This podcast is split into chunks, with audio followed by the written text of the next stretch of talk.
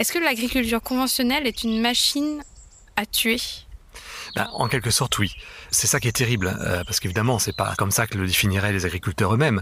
Beaucoup d'agriculteurs sont vraiment pris dans un système. C'est-à-dire qu'il n'y a pas beaucoup d'agriculteurs qui sont vraiment par conviction dans cette approche-là, en fait. Ils le sont par habitude, par nécessité économique, euh, et vraiment l'habitude joue un rôle très important. Ils sont formés à ça, ils ont appris à voir le monde comme ça et à voir les pratiques agricoles comme ça. Et, donc, je veux surtout pas les, juger ou les, ou les stigmatiser, mais c'est une réalité que les techniques qu'on les amène à mettre en œuvre sont des techniques de guerre, sont des techniques de, mort. Quand on décide d'éliminer un parasite, c'est euh, une technique d'éradication euh, extrêmement violente, en fait. Alors qu'en agriculture biologique, on va pas éradiquer un parasite il y a un niveau d'équilibre. Il, y a, un niveau au-delà duquel euh, le nombre d'organismes qu'on tue est sans commune mesure avec le gain en rendement qu'on obtient. Et vraiment, en agriculture conventionnelle, fondamentalement, la logique action-réaction du réductionnisme, ça va être un problème, une solution. Et la solution au problème, en général, c'est on l'élimine. On a un parasite, on l'élimine, sans se tenir compte de ce que la destruction de ce parasite va provoquer sur le reste de l'écosystème, qui va peut-être, dans les années qui suivent, provoquer un nouveau problème qu'on aura à nouveau à régler par une élimination qui provoquera un nouveau problème, etc. Euh, moi, je me rends bien compte que ce que je préconise en termes de bio, pour certains agriculteurs, si on n'a pas déminé d'avance la relation, ce qu'on veut dire derrière, etc., ils peuvent le ressentir de façon très violente, comme une remise en cause de leur vie, en fait. Euh, de changer de pratique, c'est une remise en cause de leur vie. Et c'est violent, ce genre de choses. C'est une autre forme de violence. Mais parfois, c'est la seule solution pour éviter une, autre violence qui, elle, est celle qu'il faut éviter à tout prix, qui est la violence qui blesse, la violence qui tue, qui détruit le vivant, etc. Mm. Et moi, oui, je, pense que les actions de désobéissance civile euh, non violente sont extrêmement précieuses.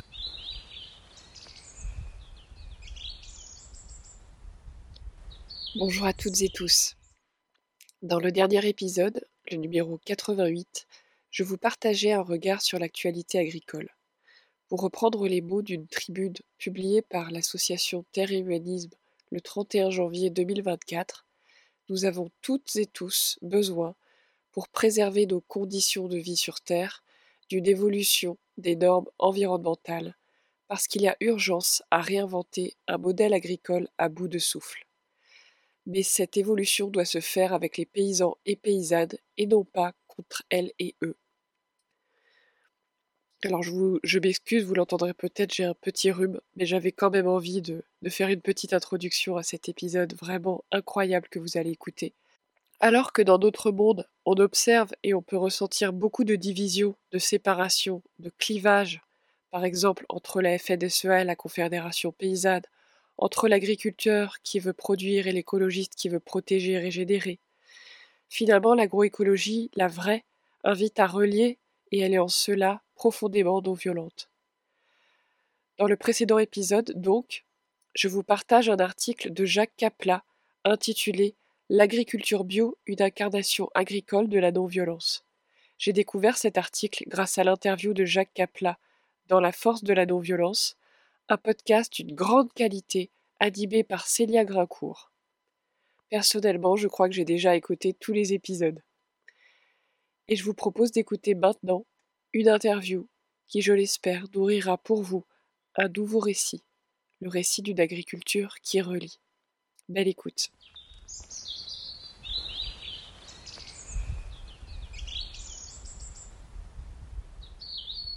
Ce podcast existe grâce au soutien de Non-Violence 21, du CENAC, le Centre pour l'Action Non-Violente, et de l'association Sortir de la Violence. Il existe aussi grâce à tous les généreux donateurs et donatrices qui me soutiennent de manière ponctuelle ou régulière et que je tiens ici à remercier chaleureusement. Belle écoute. C'est d'abord une écologie de l'être humain, la non-violence. Ma lutte va être à travers la parole. Si tu mets la graine de violence, tu la retrouveras en face. Ne jamais obéir. Urgence climatique, justice sociale. D'abord dénoncer le système. Mobilisation citoyenne. On ne peut pas être dans la violence et l'humanisme à la fois. Bienvenue dans le podcast La force de la non-violence.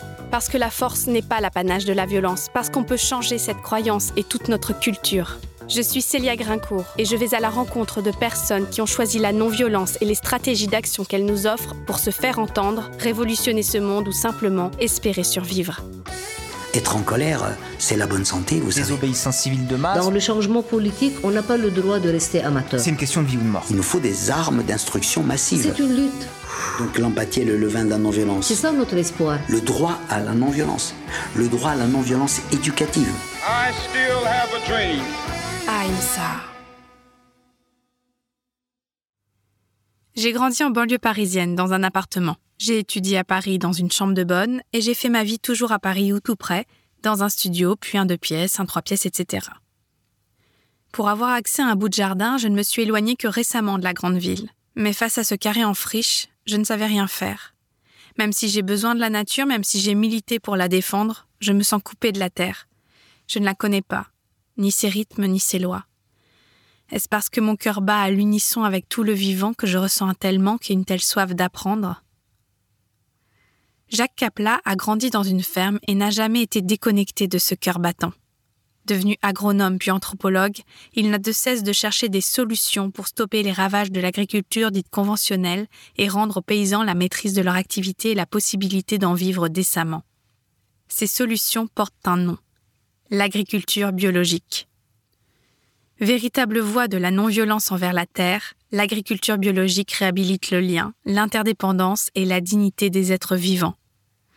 Déjà auteur de Changeons d'agriculture puis de l'agriculture biologique pour nourrir l'humanité, ce n'est certes pas un hasard si Jacques Kapla vient de collaborer dans son dernier ouvrage avec Vandana Shiva, activiste indienne écoféministe et grande figure de l'altermondialisme qui nous exhorte à la désobéissance créatrice. Jacques Kapla, qu'est-ce que c'est pour vous la non-violence?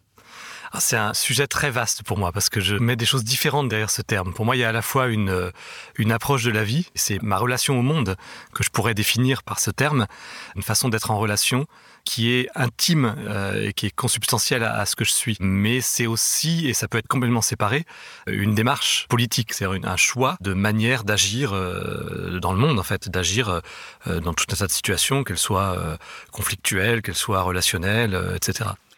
Je vous ai connu grâce à un article que j'ai lu sur Reporter, un texte que vous aviez écrit d'abord pour le magazine Nature et Progrès, intitulé L'agriculture biologique, une incarnation agricole de la démarche non violente. Donc ça m'a interpellée parce que c'est quelque chose dont j'avais envie de parler dans le podcast depuis longtemps et peu de personnes, en tout cas que je sache, l'ont formulé de manière aussi claire que vous dans cet article.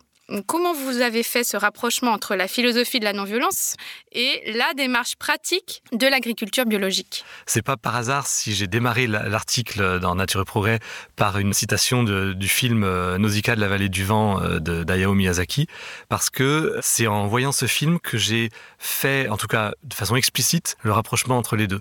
Hayao Miyazaki est un cinéaste euh, pacifiste et c'est quelque chose qui baigne tous ses films. Et dans Nausicaa de la vallée du vent, il y a cette idée de cesser la violence vis-à-vis de la forêt toxique qui menace euh, ce qui reste d'humanité après un cataclysme, et que c'est en, cessant la violence contre la forêt toxique qu'on fera la paix avec elle en quelque sorte. Et en fait, en voyant ce film, je me suis dit, mais c'est exactement la démarche technique de l'agriculture biologique. C'est-à-dire que on est en relation avec euh, un monde autour de nous, une ferme de maraîchage, une, une parcelle céréalière, un troupeau d'animaux. Euh, c'est des êtres vivants qui sont en relation avec d'autres êtres vivants autour de la ferme. Et en fait, l'un des axes principaux de la technique en agriculture, c'est comment est-ce qu'on gère ces interactions pour qu'elles ne réduisent pas la production. Et c'est tout le choix de l'agriculture biologique, c'est de euh, ne pas être dans une destruction de ces facteurs extérieurs qui sont donc des êtres vivants, mais d'essayer de vivre avec pour qu'ils soient à un niveau qui n'a pas d'influence euh, trop négative sur le rendement ou la performance euh, en général. Et en fait, c'est exactement ce qui est préconisé par rapport à la forêt toxique dans Nausicaa de la vallée du vent. Et euh, je me suis rendu compte à ce moment-là que l'approche de l'agriculture biologique est basée, en fait, structurellement, profondément, sur une démarche de non-violence, en fait. Alors, est-ce qu'on peut préciser un petit peu les termes, peut-être, et euh, que vous nous expliquiez tout simplement ce que c'est pour vous l'agriculture biologique en regard de l'agriculture conventionnelle. Alors oui, c'est important de, préciser de quoi on parle parce que l'agriculture biologique, il y a énormément de fantasmes et de méconnaissances en fait. Euh, beaucoup de gens se disent ben, l'agriculture biologique, c'est on enlève les produits chimiques. En fait, ça c'est absolument anecdotique en réalité. C'est pas du tout sa définition.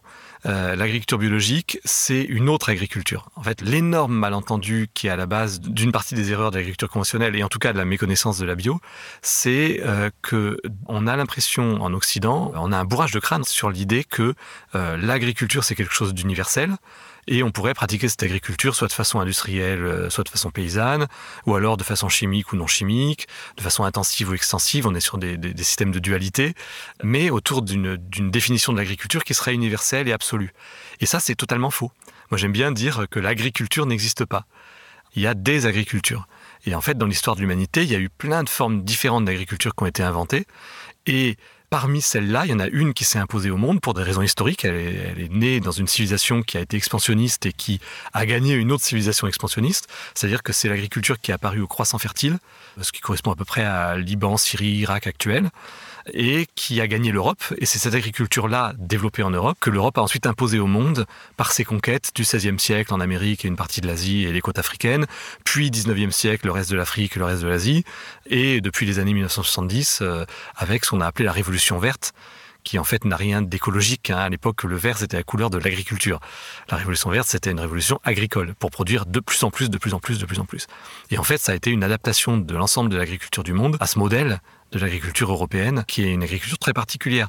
Beaucoup de gens l'appellent l'agriculture conventionnelle. Ça veut dire que c'est l'agriculture qui fait convention dans les institutions internationales, tout simplement. Et après, euh, il se trouve qu'elle est globalement dans un- une logique d'industrie, c'est-à-dire de standardisation, de massification euh, et d'aliénation finalement. C'est-à-dire les paysans n'ont plus la maîtrise du choix et le, choix est de plus en plus maîtrisé par les, structures euh, nationales puis multinationales.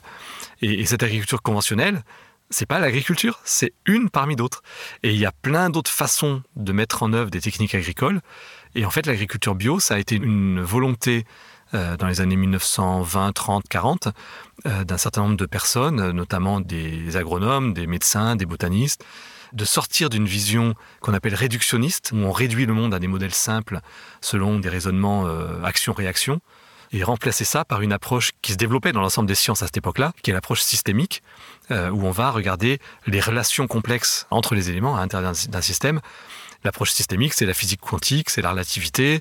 Mais en agriculture, on est resté sur un vieux modèle occidental euh, hérité d'Aristote, où par exemple, on va dire euh, sous les arbres, il y a moins de rendement, donc on va couper les arbres. Hmm. Alors que dans une approche systémique, on va dire ok, sous les arbres, il y a moins de rendement, mais quand il y a des arbres, il y a plus de rendement au centre de la parcelle que quand il n'y a pas d'arbres. Donc si on prend l'ensemble de la parcelle, il vaut mieux garder les arbres. Comment vous en êtes arrivé à devenir un chantre de l'agriculture biologique?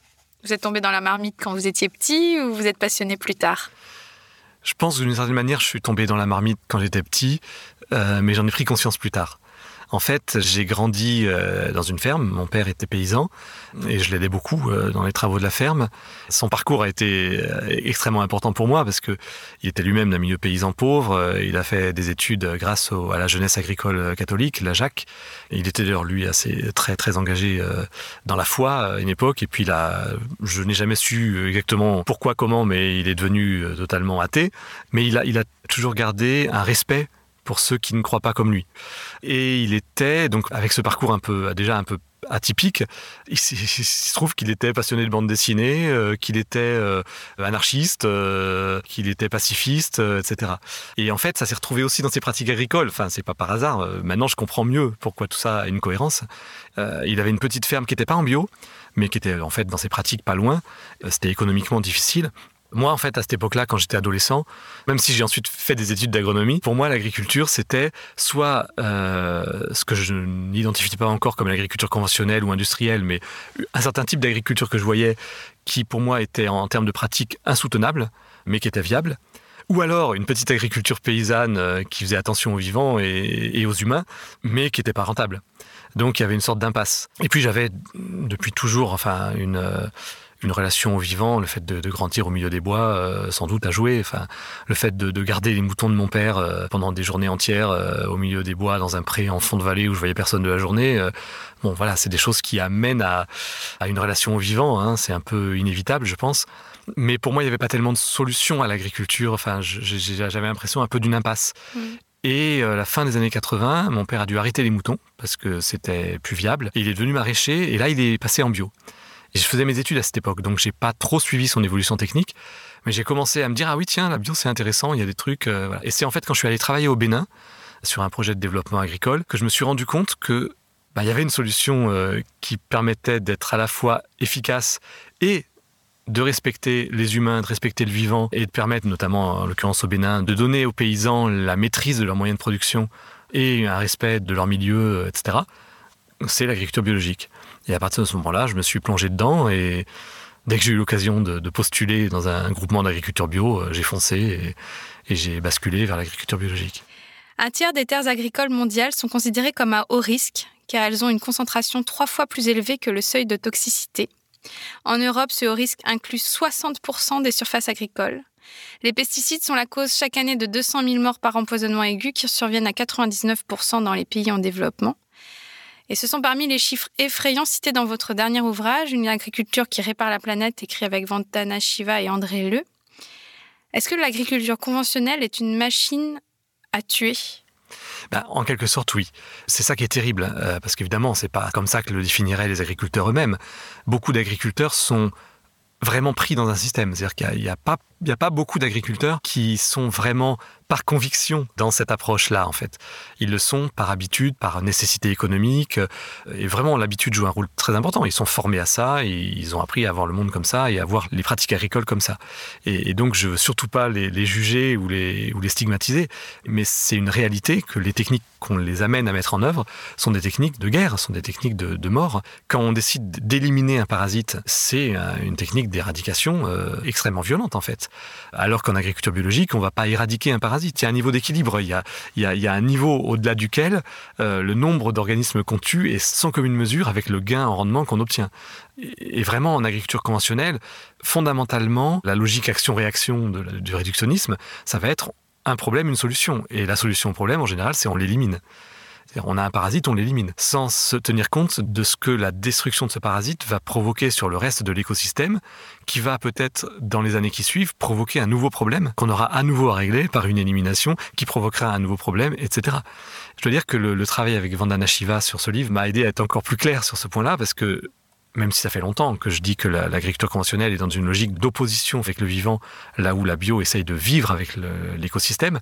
Terme de Vandana Shiva euh, m'ont convaincu parce que, oui, alors c'est utile de le repréciser. Euh, Vandana Shiva, c'est une, euh, une militante indienne, docteur en physique au départ, mais très très tôt, elle s'est retrouvée à travailler sur la question des semences paysannes et sur la question des pollutions qui avaient détruit des, des milieux entiers dans l'Himalaya. Donc elle s'insère dans un mouvement en Inde de femmes paysannes et parmi ses caractéristiques, elle est très clairement et très explicitement une héritière de Gandhi. Euh, elle se réfère tout le temps à la non-violence. Et elle définit l'agriculture conventionnelle vraiment comme une guerre au vivant. C'est-à-dire qu'il y a une dimension qui est souvent mise en avant par les, partisans de la bio, qui est que la chimie en agriculture, ça a été un dérivatif de l'industrie de guerre, ce qui est indiscutable. Hein. Euh, quand on a l'ammonitrate qui explose à AZF à Toulouse ou euh, dans un bateau dans le port de Beyrouth, euh, ça n'est qu'un retour à son état naturel, si j'ose dire. L'ammonitrate, avant d'être un engrais agricole, c'était un explosif militaire. Après la Première Guerre mondiale, les industries d'armement se sont rendues compte comme à cette époque-là, il y avait des, agronomes qui promouvaient l'utilisation d'engrais chimiques, ça commençait à être un peu dans l'air du temps. Ils se sont dit, bah, c'est génial, l'ammonitrate peut être un formidable engrais azoté. Et donc, ça a été recyclé et ça a été l'explosion. Parce que, enfin, l'explosion, pardon, si j'ose dire, c'est malheureux de devoir utiliser ce terme euh, à double sens ici, mais d'un coup, tous les agriculteurs se sont mis à utiliser des engrais minéraux euh, azotés parce que euh, il y avait la force de frappe de l'industrie militaire, en fait, d'armement derrière, qui s'est reconvertie en industrie agricole. Et idem ensuite pour les pesticides après la Seconde Guerre mondiale. Oui, Monsanto aussi d'ailleurs. Euh, oui, Monsanto s'est construit sur des industries de guerre au départ. Mm. Euh, l'agent orange euh, au Vietnam, etc. Donc il y a réellement une filiation de l'industrie agrochimique par rapport à l'industrie d'armement. Ça, c'est historiquement indiscutable. Après, moi, je suis moins caricatural que certains sur ce sujet parce que ça serait un peu simpliste de dire c'est l'industrie d'armement qui a construit l'agriculture conventionnelle. Euh, l'agriculture conventionnelle, elle s'est d'abord construite, comme je disais tout à l'heure, par le formatage intellectuel très ancien qui remonte à la Grèce antique. Et c'est aussi, euh, enfin, je dire, on a tous été complices de, pendant des générations de ce formatage. Et cette agriculture conventionnelle, elle s'est d'abord construite par des agronomes, par des hommes politiques qui étaient sincères.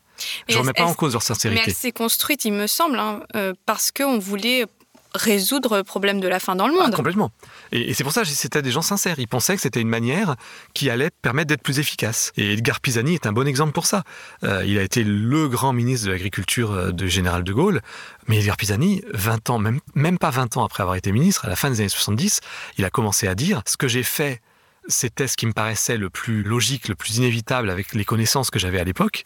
Mais aujourd'hui, avec le recul, je me rends compte que je me suis trompé donc le remembrement qu'il a fait massivement avec suppression des haies, etc., euh, l'industrialisation à marche forcée, l'utilisation massive de la chimie, etc. Qu'est-ce que ça veut dire euh, le remembrement avec la suppression des Alors, haies? Le remembrement, c'était le fait de dire pour permettre aux, fermes de s'agrandir et d'optimiser leur fonctionnement, on va regrouper les parcelles qui étaient éclatées. C'est-à-dire que les petites fermes euh, avaient des parcelles un peu dans tous les sens. Enfin, il y avait une, mosaïque en fait de parcelles qui appartenaient à l'un à l'autre, enfin, qui étaient mélangées sur un territoire. Mmh. Et donc, pour recréer une unité il y a eu des échanges de parcelles. Et après, on enlève les haies entre les parcelles. Et en fait, au moment de faire ce système d'échange de parcelles, il y a eu tout un, mouvement d'agrandissement en fait derrière des parcelles, donc de, suppression des haies, des talus. Alors que les haies sont, nécessaires en Alors fait. Que les haies sont essentielles euh, en termes d'écosystème. Elles régulent les régimes des vents, c'est-à-dire que quand on a des très très grandes parcelles, euh, évidemment, il n'y a pas le côté coupe-vent que peuvent jouer les haies. Euh, donc, il y a davantage d'érosion, il y a davantage de. Comment les phénomènes météorologiques vont avoir plus de violence. Euh, ensuite, les haies, elles vont avoir un rôle d'absorption des eaux. Mm. Euh, quand il pleut très très fort et que ça ruisselle, ben, quand il y a des haies et des talus, ça pénètre le sol au niveau des haies ça, stagne un petit peu, ça fait un peu des mares euh, éventuellement, mais ensuite ça va pénétrer dans le sol et ça va pas ruisseler jusqu'au cours d'eau plus loin. Donc ça va pas provoquer des inondations et des pertes d'eau et des pertes de, terre aussi. Avec les, faut pas oublier qu'il y a des inondations, c'est aussi une érosion terrifiante, hein, une perte de valeur agronomique pour les, sols, etc. Donc elles ont tout ce rôle-là. Et puis après, elles ont aussi un rôle de régulation écosystémique, c'est-à-dire qu'elles abritent des, oiseaux, elles abritent des insectes, des petits mammifères, des reptiles, des batraciens, etc. Et donc supprimer les haies, c'est supprimer un, espace euh, considérable de vie et un élément de régulation agricole aussi. Et donc toutes ces évolutions qui ont lieu dans l'agriculture, elles ont été faites par des gens qui étaient sincères.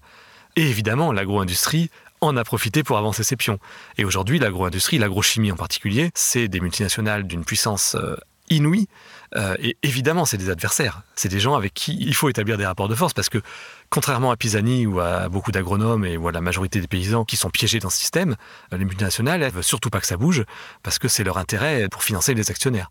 Ça reste quand même une pratique de guerre dans le sens où l'agriculture conventionnelle est dans une logique de violence, dans une logique d'élimination, d'éradication, etc. Et cette violence, elle se fait sentir euh, euh, sur les écosystèmes, elle se fait sentir sur les humains, sur les agriculteurs eux-mêmes, les, éleveurs hors sol de porc et de volailles franchement, pour moi, c'est pas des éleveurs, c'est des salariés d'une industrie euh, extrêmement euh, perverse, et, ils n'ont plus aucune maîtrise sur ce qu'ils font. C'est plus des éleveurs dans le sens où ils n'élèvent plus des êtres vivants, c'est-à-dire qu'ils sont plus dans une logique de d'amener un être vivant euh, à un stade adulte, etc. Ils sont dans une logique d'exploitation d'un minerai, et ils sont eux-mêmes écrasés par ce système, et ils en souffrent énormément. La plupart d'entre eux, ils aimeraient bien redevenir véritablement éleveurs, c'est-à-dire avec une relation avec leurs animaux, mais c'est absolument impossible dans le, le système qu'on leur a construit. C'est aussi d'ailleurs dans domaines-là qu'il y a énormément de suicides, mais plus généralement dans l'agriculture, euh, pas seulement dans les systèmes hors sol, dans l'ensemble de l'agriculture, c'est la profession euh, en France où il y a le plus de suicides. Et en Inde, Vandana Shiva en parle aussi, euh, c'est même abominable. Et donc, oui, oui, il y a une, il y a une violence qui s'exerce à l'égard des agriculteurs eux-mêmes et vis-à-vis de la société aussi, on peut, on peut dire, parce que les consommateurs aussi se retrouvent pris là-dedans, en fait c'est une violence moins directe, mais finalement, on est amené à consommer euh, de la nourriture qui n'est pas toujours vraiment nourrissante, avec des résidus de pesticides, ce qui n'est pas très sain, même si on peut toujours discuter de la gravité sanitaire des résidus de pesticides dans l'alimentation. Mais par contre, on ne peut pas discuter les problèmes sanitaires des résidus de pesticides dans l'environnement. Ça, il n'y a aucun doute, c'est une catastrophe. Et dans l'air qu'on respire, dans l'eau, euh, les pesticides sont partout en fait. Hein. C'est ça. Peut-être qu'on peut faire un petit panneau des crises induites euh, par le modèle qui fait convention, parce que vous venez parler de l'eau, des pesticides. Bah, en fait, l'agriculture culture conventionnelle, elle est, ça a été des choix parmi d'autres. Après tout, hein, euh, ça a marché, on peut pas dire le contraire, ça a augmenté les rendements. Mais il y a plein d'autres manières qui marchent que celle-là. Et elle a des conséquences dramatiques. Donc dès lors qu'elle a des conséquences dramatiques, la moindre des choses, c'est d'en essayer une autre. Et, et, parmi ces conséquences dramatiques, effectivement, il y a la crise du climat. 25% de la crise climatique vient de l'agriculture en tant que production primaire, c'est-à-dire l'acte agricole. 35% si on compte l'ensemble de la filière agroalimentaire. Donc un tiers de l'augmentation anthropique de l'effet de serre vient de la filière agroalimentaire. Et euh, d'un autre côté, euh, l'agriculture, elle est aussi euh, directement impliquée très fortement dans l'effondrement de la biodiversité. Là, c'est des chiffres indiscutables. Hein, ce que je cite là, le, le, les 25%, 35% que je viens de citer, c'est les, les, données du GIEC, hein, du Mhm. groupe inter- intergouvernemental d'experts sur le climat. Donc, euh, et sur la biodiversité, il y a les données de l'IPBES, qui est l'équivalent du GIEC pour la biodiversité, qui euh, ont identifié cinq causes de l'effondrement de la biodiversité. Euh, il y en a une, c'est les pesticides, donc c'est directement l'agriculture. Il y en a une autre, c'est le dérèglement climatique, dans lequel l'agriculture a une responsabilité. Et il y en a une autre, c'est la destruction des milieux naturels, dans lesquels l'agriculture est un des principaux responsables. Voilà. Et puis derrière, la, crise de la faim aussi. Alors on va dire, bah, l'agriculture, elle est là pour résoudre la crise de la faim. Bah non, le modèle conventionnel, il entretient la crise de la faim, euh, qui est 800 millions à 1 milliard d'humains qui souffrent de la faim tous les ans. C'est clairement un échec de l'agriculture conventionnelle. Quand on regarde le Brésil, le Brésil, c'est un pays qui devrait être excédentaire au niveau alimentaire. C'est un pays exportateur au niveau agricole. Or, une grande partie de son agriculture sert à exporter vers l'Europe et vers les États-Unis soit du bétail, soit de l'aliment du bétail, donc du soja essentiellement, hein, qui est utilisé notamment euh, en France. Et le Brésil, qui est théoriquement excédentaire au niveau agricole, voit 6% de sa population souffrir de la faim. 12 millions de Brésiliens souffrent de la faim. Et qu'est-ce qu'ils font? Les anciens petits paysans qui ont été expropriés par les grandes multinationales euh, qui font du soja et, et de la viande, ben, ils sont allés dans les favelas. Et en fait, les, habitants des favelas, des bidonvilles du Brésil, c'est à 98% des paysans ou des enfants de paysans qui ont été réduits à la misère par le modèle exportateur brésilien. Mm. Donc ce modèle, il crée de la pauvreté. La faim, c'est un problème de pauvreté. Il y a des gens qui souffrent de la faim même en France. Et il y a des gens qui souffrent pas du tout de la faim au Malawi, qui est un pays très pauvre, mais les élites du Malawi, ils souffrent pas de la faim. Et vous avez justement écrit un livre qui s'appelle Une agriculture qui nourrit la planète. Comment l'agriculture biologique pourrait régler le problème de la faim? Si on se dit l'agriculture biologique, c'est l'agriculture conventionnelle moins la chimie, euh, l'agriculture biologique peut pas nourrir le monde, ça c'est clair. Si on reste dans le modèle conventionnel et qu'on enlève la chimie, ça marche pas bien. En revanche, quand on modifie complètement l'approche du vivant, quand on modifie complètement la- la- l'agronomie, on va avoir par exemple plusieurs plantes en même temps sur la même parcelle, au lieu d'avoir une plante unique. Ce qui veut dire que quand il y a une mauvaise année, il y a toujours des plantes qui fonctionnent. Euh, donc il y aura toujours un bon rendement. C'est une assurance tout risque, le mélange des plantes sur une parcelle. On va avoir une valorisation de la main-d'œuvre agricole au lieu de l'envoyer mourir de faim dans les favelas. On va avoir une optimisation des éléments régulateurs des écosystèmes qui fait qu'à long terme, il y a moins de fluctuations, il y a moins de risques. On va utiliser des semences paysannes, donc évolutives, des plantes qui vont s'adapter au dérèglement climatique en continu. Et alors ça, c'est ça, c'est l'explication. Et ensuite, le constat, c'est que les études qui ont mesuré des rendements réels dans les fermes réelles euh, à travers le monde, Biologique euh, en comparant biologique et conventionnel, euh, constatent que en dehors de l'Europe et, et du Canada, partout ailleurs dans le monde, y compris aux États-Unis maintenant, euh, les rendements bio sont supérieurs aux rendements conventionnels. Parce que on modifie complètement le système agricole et derrière, on va avoir de meilleurs rendements. Et par exemple, un, un- truc qui est assez parlant, c'est si on prend une parcelle de maraîchage ou de permaculture, de cultures associées, de légumineuses, de pois, d'haricots, euh, etc., on va avoir des rendements beaucoup plus importants qu'avec nos monocultures actuelles. Et donc, en fait, ça peut fonctionner à grande échelle. Par contre, il faut tout changer. Mais alors voilà pourquoi en Europe c'est pas encore le cas par exemple. Vous avez dit hormis l'Europe, euh, les rendements sont plus forts aux même aux États-Unis en bio. Est-ce que c'est parce qu'on est encore dans des monocultures bio? Oui, en grande partie. C'est-à-dire qu'en Europe ou au Canada, ou même aux États-Unis, mais aux États-Unis, la différence, c'est que leur agriculture conventionnelle est tellement catastrophique qu'elle finit par avoir des, des rendements mauvais. Mais euh, on est dans des systèmes où on a des cultures pures, c'est-à-dire enfin, ce qu'on peut appeler monoculture, mais plus techniquement, je préfère parler de culture pure parce que monoculture, c'est plutôt quand on a la même culture qui revient tous les ans au même endroit. Culture pure, c'est le fait qu'à un moment donné, on a une seule plante dans la parcelle. Même si l'année suivante, on a autre chose, mais chaque fois, il n'y en a qu'une seule. Quoi. Et donc, on est habitué, en, Europe, on pratique des cultures pures qui sont beaucoup plus fragiles, qui font moins de rendement de, biomasse à l'hectare. On a des variétés qui sont pas du tout adaptées à des pratiques bio. Par exemple, un, un truc typique, quand on a un manque d'eau ou des températures excessives, ce qui est de plus en plus le cas, ces cultures euh, conventionnelles ont des rendements qui chutent. Et on va dire, il faut les irriguer. Mais pourquoi elles ont des problèmes? C'est qu'elles sont sélectionnées depuis 80 ans dans des conditions où elles ont de l'eau en permanence. Donc elles vont jamais être capables de développer euh, une résistance au manque d'eau. Alors que si on fait une sélection paysanne sans irrigation, en quelques générations, elles vont progressivement évoluer. Ça a été démontré en maïs, euh, en Dordogne, Agrobio Périgord a sélectionné des maïs bio euh, de mélange de lignées sans irrigation, et ils ont d'excellents rendements, un peu plus faibles que les rendements du conventionnel, en année idéale, mais meilleurs que les rendements du conventionnel en année de sécheresse ou de canicule. Et donc je pense qu'en Europe, on va aller de plus en plus vers de meilleurs rendements comparés de la bio par rapport au conventionnel, puisque les conditions sont en train de devenir de pire en pire. C'est sûr. Et puis la permaculture, j'ai l'impression, est quelque chose qui se démocratise de plus en plus. Donc euh, ce que vous appelez les cultures associées va sans doute se développer davantage encore, non? Toujours pas. Dans la plupart des productions, la permaculture euh, infuse très peu. Alors, par exemple, il y a beaucoup de petites fermes au maraîchage euh, biodiversifié qui, de fait, font la même chose que la permaculture depuis 40 ou 50 ans. Hein. C'est la permaculture, ça a la particularité d'être une approche où on va dessiner le territoire. C'est un peu comme si on défriche un territoire vierge et qu'on démarre de zéro en fait en permaculture. C'est pour ça que c'est très adapté à des petits systèmes en Europe. Euh, en Australie, là où c'est apparu, ils peuvent faire ça sur des milliers d'hectares, mais parce qu'ils font du défrichage. Et c'est pas forcément l'idéal non plus. Euh, alors que en Europe, les fermes elles sont là. On a une agriculture très ancienne et en fait, on reprend les fermes telles qu'elles étaient et on peut pas faire table rase du passé et repartir sur un modèle permaculturel parfait euh, avec l'eau qui va passer exactement du plus haut vers le plus bas, avec des cercles concentriques, avec etc. Donc, en fait, la permaculture dans sa forme la plus aboutie, elle est très intéressante quand on peut démarrer de zéro sur une petite surface elle est très difficile à mettre en œuvre sur une grande surface et c'est pas forcément gênant. il faut partir de l'existant avec le vivant comme avec les humains. Vous parlez beaucoup de culture associée comme d'une vraiment d'un sésame pour euh, un meilleur rendement et donc euh, concurrencer de manière euh, positive pour l'environnement l'agriculture conventionnelle. Et là encore, je trouve qu'on revient à cette question du lien. Mhm. Et d'ailleurs, vous le dites dans l'article L'agriculture biologique, une incarnation agricole de la démarche non violente. La violence rompt, la non-violence et l'agriculture biologique relient. Euh, et dans l'ouvrage Une agriculture qui répare la planète, donc euh, vous venez de sortir avec Vandana Shiva et André Le, vous allez encore plus loin, je trouve, avec euh, l'idée que l'agriculture biologique pourrait être régénératrice du vivant. Et ça, j'aimerais mmh. vraiment qu'on s'y arrête parce que comment on peut réparer un lien cassé entre notre milieu et nous? Comment restaurer une nature qu'on a tout fait pour détruire, pour dénaturer? Philosophiquement, ça me pose la question de savoir si la non-violence peut réparer. Mmh.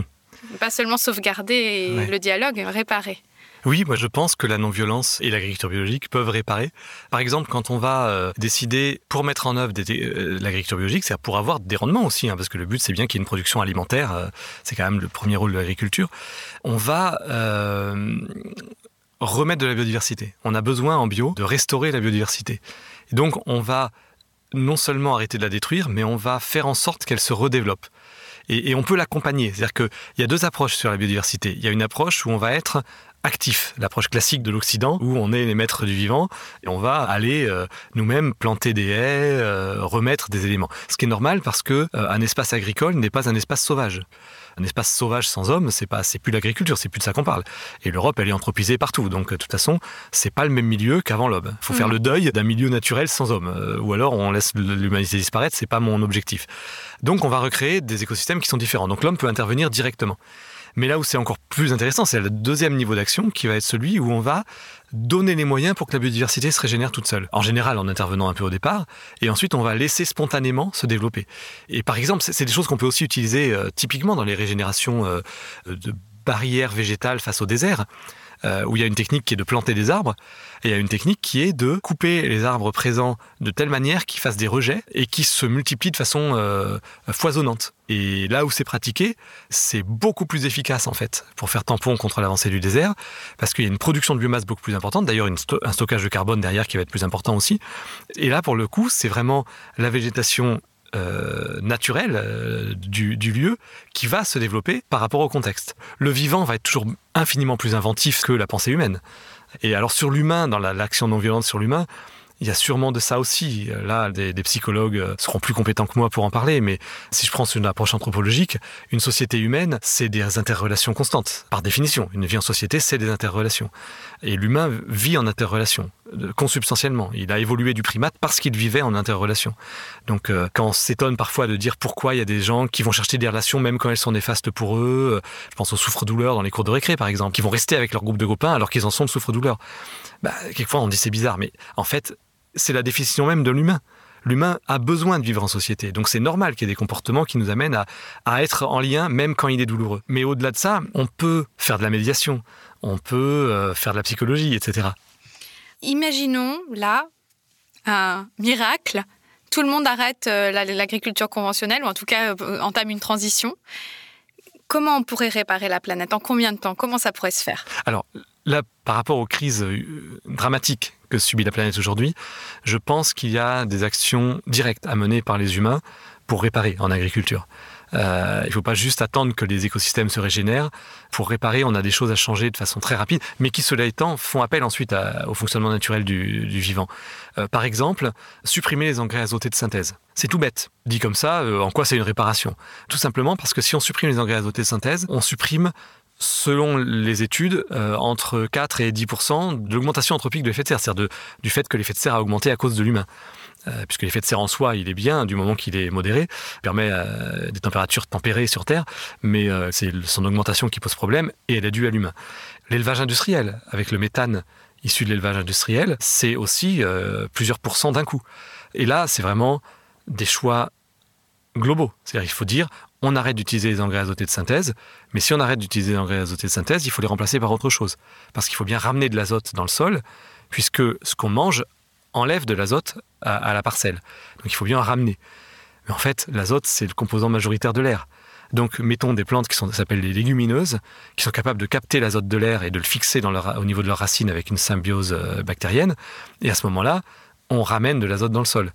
Euh, les animaux permettent aussi. Hein. On peut discuter du véganisme, qui est un choix tout à fait euh, oui, respectable. je voulais vous poser la question de l'élevage et des animaux dans l'agriculture qui répare la planète. Parlons de l'élevage, qui est un sujet euh, complexe parce que l'élevage industriel est indéfendable. Par ses pratiques par rapport aux animaux, la violence qu'il exerce sur les animaux, par le fait qu'il est très pourvoyeur de gaz à effet de serre, par le fait qu'il s'appuie sur des pillages de ressources euh, dans des pays euh, tropicaux pour nourrir les animaux. Et donc au niveau humain, c'est aussi des drames. Dans les pays d'origine, avec la pauvreté, dans les pays qui pratiquent l'élevage industriel parce que c'est pas un métier marrant pour les humains derrière, enfin bref. Par contre, il y a un élevage qui est très différent et qu'il faut vraiment distinguer, qui est l'élevage à l'herbe pour les ruminants. Euh, l'élevage à l'herbe, c'est indispensable pour l'ensemble du vivant. C'est-à-dire qu'on ne peut pas aujourd'hui se passer de la présence d'animaux pour manger des prairies. Pourquoi? Parce qu'on a absolument besoin de prairies. C'est les endroits où il y a le plus de biodiversité en Europe, plus que dans les forêts en Europe. Hein, je ne parle pas de l'Amazonie où là il faut de la forêt. Mais euh, on a absolument besoin de prairies euh, en Europe, on a absolument besoin de savanes en Afrique, on a absolument besoin de steppes euh, au Kazakhstan ou, ou en Mongolie, etc. Et donc pour ça, il faut qu'il y ait des animaux. C'est une nécessité écologique d'avoir des animaux. Après, la question c'est est-ce qu'on les mange? Et comment est-ce qu'on les élève? Est-ce qu'on les laisse avoir une vie presque naturel ou est-ce qu'on les élève de façon contrainte, etc. Et ça, c'est un vrai débat. Et typiquement, Vandana Shiva, qui est végétarienne, qui est dans un pays dont la majorité de la population est végétarienne, elle-même dit, mais l'élevage euh, laitier indien est une richesse de l'Inde qu'on est en train de détruire par l'élevage industriel. Euh, et, elle n'est pas du tout opposée à l'élevage laitier, qui en Inde valorise des déchets. En plus, les, vaches, elles mangent des déchets, etc. Ensuite, la question, elle est philosophique, elle est euh, éthique. Est-ce qu'on a le droit de manger de la viande issue d'animaux morts, etc. Donc ça, en revanche, ce sont des questions qui sont très très légitimes. On n'a pas tous la même réponse, mais il faut les poser. Et si on ne les tuait pas, comment on pourrait faire? Ben, on pourrait euh, faire comme certains font maintenant avec des poules euh, bio qui se retrouvent adoptées après leur vie productive par des particuliers qui ensuite les gardent jusqu'à leur mort. Euh, on pourrait avoir des maisons de retraite euh, pour animaux. Pour les vaches laitières, ça, serait envisageable. Il y a des éleveurs qui spontanément le disent. Enfin, c'est très intéressant. Il y a un petit film qui a été fait par Biolay qui s'appelle Nos vaches et nous, sous-titré Se comprendre pour s'élever. Et dans ce film, c'est un film d'une demi-heure, euh, on a des éleveurs qui témoignent de leur rapport à l'animal, en fait, comment ils vivent avec leurs animaux, etc. Et ce qui est très intéressant, c'est que spontanément, les différents éleveurs interrogés ou éleveuses ont tous à un moment donné dans la discussion avec le cinéaste dit et puis ben ouais il y a l'abattoir après quoi. Il y a la mise à mort. Et il y en a un on a l'impression qu'il va, il va éclater en sanglots quoi. Et tous disent mais si on avait un moyen de faire des maisons de retraite pour vaches laitières on prend hein. Hmm. économiquement c'est pas possible aujourd'hui. Mais si la société décide de le faire la plupart des éleveurs seraient d'accord hein. alors la COP 26 vient de se terminer toutes les ONG s'accordent à dire que c'est un échec, que rien n'avance euh, de COP en COP, qu'il y a plus de lobbies que d'associations pour le changement euh, de paradigme. Comment vous faites pour ne pas désespérer? J'avoue que c'est difficile de rester optimiste. Je reste un optimiste euh, résolu quand même. On peut résoudre la crise climatique avant qu'elle devienne absolument catastrophique. on peut résoudre la crise de l'effondrement de la biodiversité avant qu'elle devienne vraiment catastrophique. Euh, mais on en a pour combien d'années là? Mais pour l'instant, j'en vois pas le chemin. Mm. C'est-à-dire que pour l'instant, on n'est pas sur ce chemin-là. Et ça, ben, plus les années passent, plus ça devient stressant parce que moins on a de délai pour y arriver. Est-ce que vous envisageriez, euh, vous, hein, personnellement, des actions euh, euh, comme d'ailleurs Vandana Shiva au début a, fait avec le mouvement des femmes Chipko Leur mode d'action, c'était de la désobéissance civile hein, pour résister à la déforestation. Elles enlaçaient les arbres au moment où les tronçonneuses allaient les couper en disant si vous voulez abattre ces arbres, abattez-nous d'abord. Est-ce que vous pensez qu'il faut qu'on en arrive là et est-ce que vous, vous seriez prêt à en arriver là? Comme certains, certaines ONG le font déjà. Hein, mais Oui, je pense que c'est une forme d'action qui est très intéressante sous l'angle de la non-violence parce que c'est une forme d'action à la fois évidemment totalement non violente et en même temps très violente d'une certaine manière parce que c'est euh, une prise de risque. C'est d'ailleurs le, cœur de l'action qu'a mené Gandhi. Hein. Dans le film Gandhi, par exemple, on voit bien. Euh, c'est d'ailleurs un, film qui m'a aussi marqué par rapport à la, à la prise de conscience de la non-violence comme solution et, je me suis dit tiens, euh, il y, a, y, a, un truc qui me parle. Mm. Et, et, on voit des moments où lui est en prison, mais ses partisans vont devant la prison et se font rouer de coups et ils sont en sang. là, ils se font soigner, puis il y en a d'autres qui vont à la place. Ils sont emmenés, ils se font soigner. Il y en a d'autres mm. qui vont à la place. Et donc d'une certaine manière c'est aller au-devant de la violence soi-même, c'est-à-dire subir soi-même une violence, mais en ne portant pas de violence. Et, ça peut aussi être une violence euh, symbolique vis-à-vis de ceux à qui on s'adresse.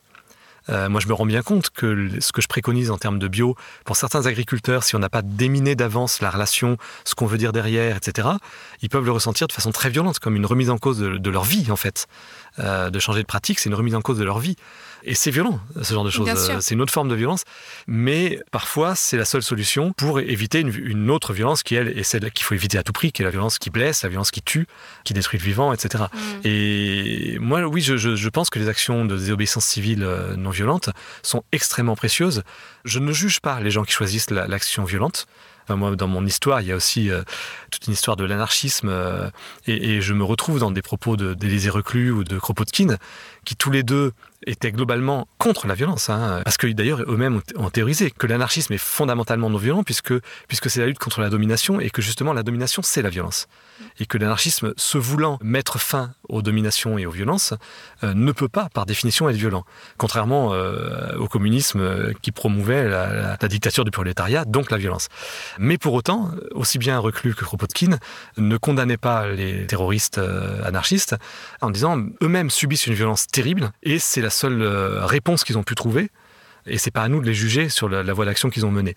Et moi, je suis un peu comme ça. J'ai pas envie de juger la voie d'action qui est menée même si je pense que c'est pas efficace. En tout cas, ça a contribué à disqualifier profondément l'anarchisme, parce que l'anarchisme, c'est presque synonyme de violence pour certaines personnes. Oui, oui, oui. Le, terrorisme qui, a qui a toujours été minoritaire dans l'anarchisme, a pollué finalement la compréhension qu'on en a. Et certains, dans l'écologie aujourd'hui, peuvent promouvoir une écologie euh, euh, radicale, violente, etc.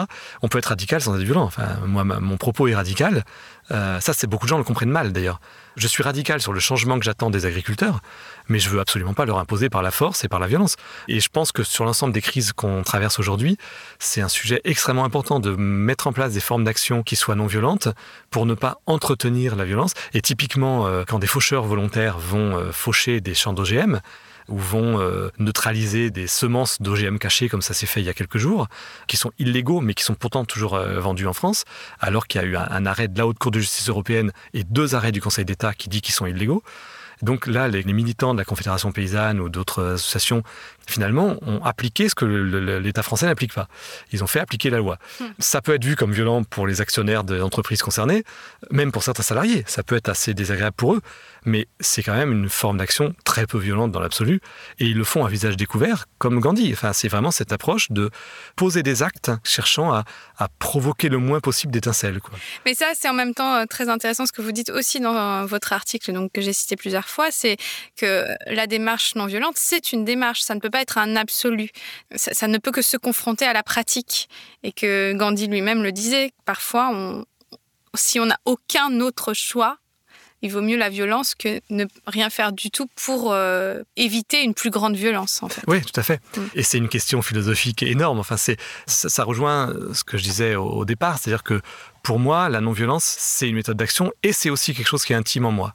Et je sais que, en ce qui me concerne, j'aurais du mal à poser un acte de violence parce que c'est euh, mon rapport au monde. Enfin, je sais que quand j'étais gamin dans la, la cour de récréation, je n'ai jamais pu porter un coup à quelqu'un.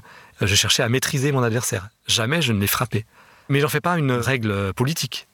Notre avenir est inséparable de celui de la Terre. Ce n'est pas un hasard si le mot humain dérive de la même racine latine qu'humus, si le mot d'Adam vient de l'hébreu Adama qui signifie le sol. Nous venons du sol, mais nous l'oublions. En prenant soin de lui, nous recouvrons notre humanité. Donc cet extrait de votre dernier livre, Une agriculture qui répare la planète, témoigne magnifiquement, j'ai trouvé, de la dimension humaniste de l'agriculture euh, biologique. Alors en quoi cette approche humaniste et non violente de l'agriculture vous a-t-elle ouvert des horizons à vous en tant qu'être humain? Personnellement, le fait de, découvrir qu'il y avait moyen de pratiquer l'agriculture en étant euh, en accord avec le vivant et pas en guerre contre le vivant, ça a été vraiment libérateur. Je pense que c'est pas un hasard si, euh, alors que je me destinais pas à, passer ma vie dans l'agriculture en fait, au départ, je pensais plutôt travailler au développement rural au sens plus large. si finalement j'ai fini par euh, consacrer euh, pour l'instant l'essentiel de ma vie à ça, parce que je pense que c'est une, une mise en équilibre en fait d'un certain nombre de valeurs chez moi. Il y a un ancrage dans le sol, effectivement, dans la terre. Il y a une prise en compte très très globale, enfin de tout autour, quoi. Cette conscience d'une multitude de choses, et ça c'est passionnant. Il y a la dimension humaine, parce qu'effectivement, euh, l'agriculture, c'est un acte humain. Euh, et donc, euh, cette synthèse entre le naturel et l'humain, je le trouve dans l'agriculture, et, en particulier dans l'agriculture bio. Et d'ailleurs, j'aime bien, quand j'ai l'occasion par écrit de jouer avec les traits d'union, qui sont plus difficiles à utiliser à l'oral, j'aime bien parler de l'agri, trait d'union, culture. C'est-à-dire que la, pratique agricole, c'est une culture. et l'agriculture, c'est une manière dont une société se met en lien avec son territoire. Sur un territoire donné, on peut cultiver plein de choses. Même s'il y a des limites. Hein. En Bretagne, on ne fera pas de bananes. Enfin, pas pour l'instant, en tout cas. Euh, j'espère que ça ne viendra pas. Mais euh, en, que ce soit en Ille-et-Vilaine ou dans la Manche, euh, on peut cultiver du sarrasin. Pourtant, culturellement, côté Ille-et-Vilaine, il y avait une habitude de culture du sarrasin. Côté Manche, non. Parce que, voilà, en Bretagne, il y avait cette culture-là et pas en Normandie. Pourtant, c'est en grande partie le même terrain. L'agriculture, c'est humain. Et ça, c'est passionnant parce qu'on touche à tout avec ça. Hmm. Merci beaucoup, Jacques Capla. Je vous en prie.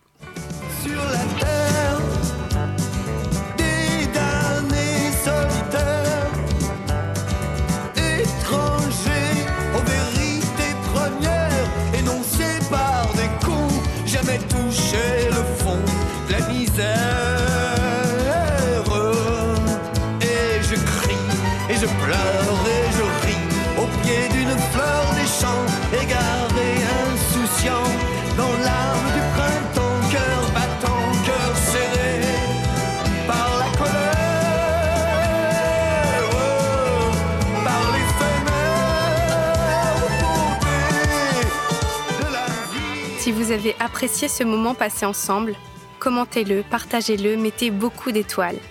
Et si vous voulez m'aider à poursuivre cette mission que je me suis donnée de diffuser la culture de non-violence et à continuer ce travail passionnant, vous pouvez me faire des dons ponctuels ou réguliers en cliquant sur l'onglet Soutenir du site force-nonviolence.fr. Je vous souhaite d'utiliser vos peurs, vos colères et vos révoltes comme un moteur pour agir et transformer ce monde. Aïmsa.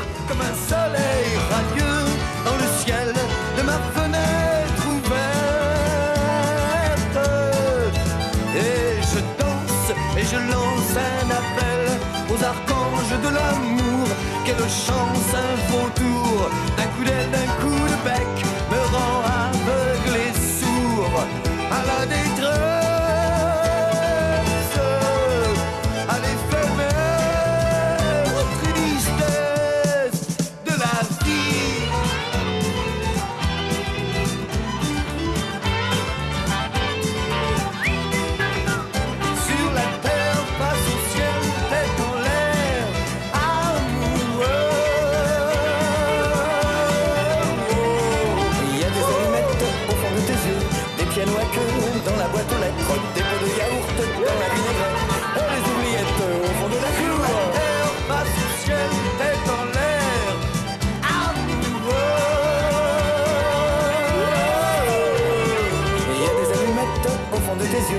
pieds dans la boîte aux lettres, des gros de yaourt dans la vinaigrette, oh, les oubliettes au fond de la cour, comme un vol d'hirondelles échappé de la poubelle des cieux.